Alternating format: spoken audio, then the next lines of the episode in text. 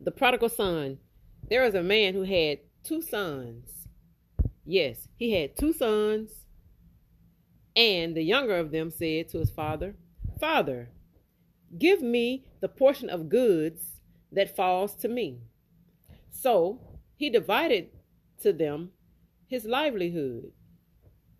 And not many days after, the younger son gathered all together, journeyed to a far country, and there wasted all his possessions. Yes, he wasted everything that his father gave him, all his inheritance. Yeah, so he wasted all his possessions with prodigal living. He was living the way he wanted to live, worldly living, you know, enjoying himself, enjoying the flesh, just living worldly, not godly. But when he spent all of his possessions, everything that he had, there he arose, and there came a severe famine. A famine was in the land, and he began to be in want. He wanted for things. He didn't have things because he, like I said, he squandered his money away. He just wasted it away. All his stuff that his daddy gave to him, his inheritance, he just was wasteful. You know, he just blew it. Just like some of us in now, you know, right now, we'll blow things. We'll blow our money. We'll blow all of our money that we work for, that we work by the sweat of our brow, you know, and we just waste it. So when he spent all that he had, he was in want. He began to want. He began to need things, but he couldn't get it because he spent all his money. So then he went and he joined himself to a citizen of that country.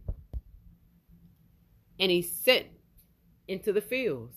Yeah, he went into the man's fields, you know, to work the fields. He went to the citizen's fields to work the fields. And so he began to feed the swine, the pig that the person had.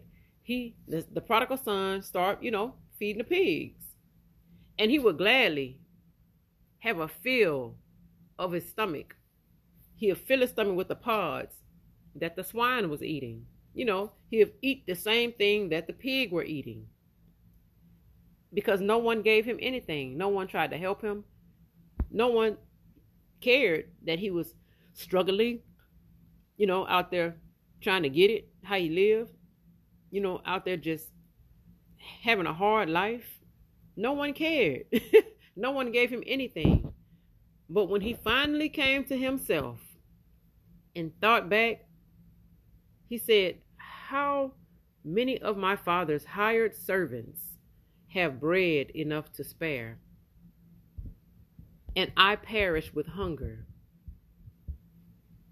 And because he said that, y'all, because, you know, like I said, he came from a well-known family. They were prominent people, people of prominence, you know, so he didn't have to be out here struggling like that. He chose to struggle because he wanted to do his own thing. Like a lot of us now, we want to do our own thing. We don't want to listen to the Father, which is God in heaven. We don't want to listen to our parents because we feel like we're old enough to do our own thing. So we don't want to listen to them. We want to do what we want to do. Or even as adults, and we're in our own homes, we still want to do what we want to do. We don't want to try to spend time with God, you know. We want to just do our own thing, spend our money the way we want to spend it, don't want to pay, try to help the needy or anything. If you still believe in paying your tithes and offerings, don't nobody want to do, some people don't want to even do that, giving God 10%, you know. But God wants you to be a cheerful giver and give from your heart. Give from your heart. Just like you help the needy, you do that from your heart. Give from your heart. So the prodigal son, after he came to his mind, he was like, you know what? I shouldn't even be out here eating hog slop, pig slop, or whatever. And I'm not saying it verbatim. He said, I could be at home living with my father. So you know what? I'm going to arise. I will arise and go to my father and will say to him, Father, I have sinned against you. I have sinned against heaven and before you, and I am no longer worthy to be called your son. Make me like one of your hired servants. And he arose and he came to his father. But when he was still a great way off, his father saw him and he had compassion for his son. Yeah, the father saw the prodigal son coming home from a distance. You know how you look and you see something coming, like down the road, and you be like, is that who I think it is? Yeah, that's like kind of what happened with the father and the prodigal son. Yeah, the father saw him from a distance, and he had compassion. Yeah, so the son finally made it up, you know, to where his father was. They ran and they met each other, and he like started crying. He grabbed his father. He like fell down to his father and was like, Father, you know, please forgive me.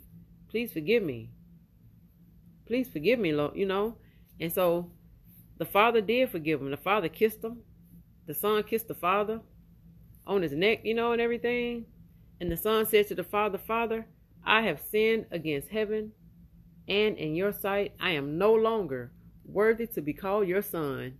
But the father said to his servants, bring out the best robe and put it on him, and put a ring on his hand and sandals on his feet, you know.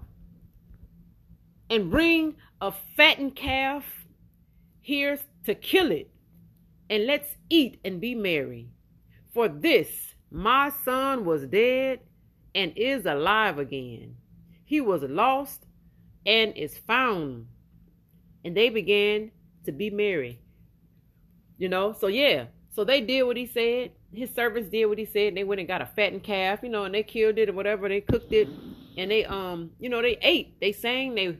They was merry. They was happy. They was just excited because the son, his younger son, was back home. But the older son was in the field, out there in the field working. And as he came, like, you know, to the home, he came back near to the home and drew near to the house. He heard the music and, you know, the dancing and singing and stuff going on. So he called to one of the servants, like, hey, what's going on? What is all this music and stuff that I hear? What does these things mean? What's going on? So the servant said to him, your brother has come home. Yeah, your younger brother has come home. And because he has received him safe and sound, you know, because your father has received your younger brother back home safe and sound, your father has killed a fattened calf for him. And he's, yeah, a fattened calf. But he was hungry and would not go in, you know. So therefore, his father came out and pleaded with him. So he answered and he said to him, Father, lo, these many years I have been serving you. I never transgressed your commandment at any time, and yet you never gave me a young goat that I might make merry with my friends. So the older brother was mad with the father. He was so mad, he didn't even want to celebrate that his brother came back home, that his brother was all right and not dead. You know, he was home and healthy. I mean, home, and he was starving, but he was okay. And he was upset that his brother was getting showed all of this love by the father, because he'd been home with his father. You know, he didn't stray off. He didn't ask his father to give him his inheritance. But so that's why he was mad. He was mad. He said, you never gave me a young goat that I might make merry with my friends. But as soon as this son of yours, you know, my little brother come home, and I'm not saying it verbatim, y'all. As soon as my little brother come home, who has devoured your livelihood with harlots, you kill him a fattened calf, you know? And he said to him, son, you are always with me, and all that I have is yours. It was right that we should make merry and be glad, for your brother was dead, and now he is alive. Yes, he was lost, and now he is found. Yeah, so the daddy was saying to the older brother, we need to celebrate your brother, because he's okay. He's all right. He finally came to his senses and came back home. You know, instead of living out there struggling when he don't have to. And that's what some of us do. We want to stray from the father. Our parents brought us up knowing the word of God when we were young, you know, train up a child the way they should go. When they're old, they won't depart. But when we get older and get on our own, want to start doing our own thing, we don't want to serve God, you know. We want to do our thing. We want to just live and just have fun and party and, you know, drink and be merry and not try to spend any time with the Lord. And the Lord is a jealous God. He doesn't want us to do that. He wants us to serve him. Even though, you know, you might be a Christian, y'all. Being a Christian is not all boring like people think. You still get to go have fun, hang out with your friends and family, and spend time and do things. You know, it's just some things that you can't do, that you shouldn't even want to do, that the Holy Spirit should convict you so you wouldn't even want to even do that, you know? So, yes, the prodigal son, he was a younger son. He left home. He did his own thing. But then he came back, and the father welcomed him with open arms, just like Jesus, just like the Lord. When you fall short of the glory of Christ and you repent of your sins, and try not to do them anymore, the Lord will open his arms and welcome you back to the Father, to himself. Because we all fall short of the glory of Christ, but we get back up, y'all. God, he forgives us our sins, you know, and hopefully you learn from them so you can press on and move forward and do better. Start studying his word to show yourself approved. Welcoming the Holy Spirit, you know, the Lord to decrease you and increase the Lord in you. So the prodigal son came back home, because sin is something, y'all. The cost of sin is something. And I'm quoting something from someone that I heard say this. Sin will take you farther than you ever intended to go. It will cost you more than you ever expected to pay. And it will keep you longer than you ever intended to stay. So sin, that's the cost of sin. And that's what his was. If you read Luke 15 chapter, 11 through 32nd verses, and like I said, I read it from the New King James Version. It's going to tell you about the prodigal son. And it is a blessing. It blessed me. So the Holy Spirit, you know, quickened my spirit. And I felt led to share this message with you all, because I pray and ask the Lord to give you an ear to hear and a heart to receive this word. Whomever this word is for, that it fall on good ground, Lord. Hallelujah. Anything that's not of you, I rebuke it in the name of Jesus. And by your judgment fire, burn down every evil altar and wickedness. Anything that's not of you, Lord, in the name of Jesus. Hallelujah. So, y'all, I just thank God for today. For he is worthy to be praised. And I welcome the Holy Spirit to fill this place, to fill me, to decrease me and increase him in me all the time, that I might go out and be a blessing to others and minister God's word to others. In Jesus' name, drawing others to Christ. Drawing others to Christ. So I do thank you for taking time out of your busy schedule to listen to this podcast. And you can also check out my YouTube channel, Ambassador for Christ. Yeah. And get that word of God within you. Fan that flame of fire on the inside of you. I'm also inviting you and your family and friends to visit our church, and hope to see you there. Our service times are Sunday, 11 a.m. and morning worship is 11:05 a.m. And we have Bible study every Thursdays at 7 p.m. All of this is Central Standard Time Zone.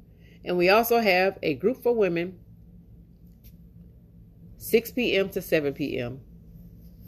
You know, just women just going through and struggling with the struggles and of everyday life, you know, just to sit down and talk to one another and share the word of God, and just have someone with an ear to just hear what you have to say, and a shoulder to lean on, you know, and cry on, you know, just to express yourself and get things out of you that you've been holding in on the inside. That's what this group for women is about. And the contact person is Janelle. So I'll put all of this in the description link. And our church is Resurrection and New Life Fellowship, 7569 East Industrial Drive, Baton Rouge, Louisiana, 70805. And I also put our church's website up So may the Lord bless you, keep you, make his face shine upon you, be gracious unto you, and give you peace. In the name of Jesus, the Christ of Nazareth, the Messiah. Amen, y'all. And also, I would like to wish everyone a happy 4th of July on tomorrow, God willing. God willing. So, I love you much. Blessings to all.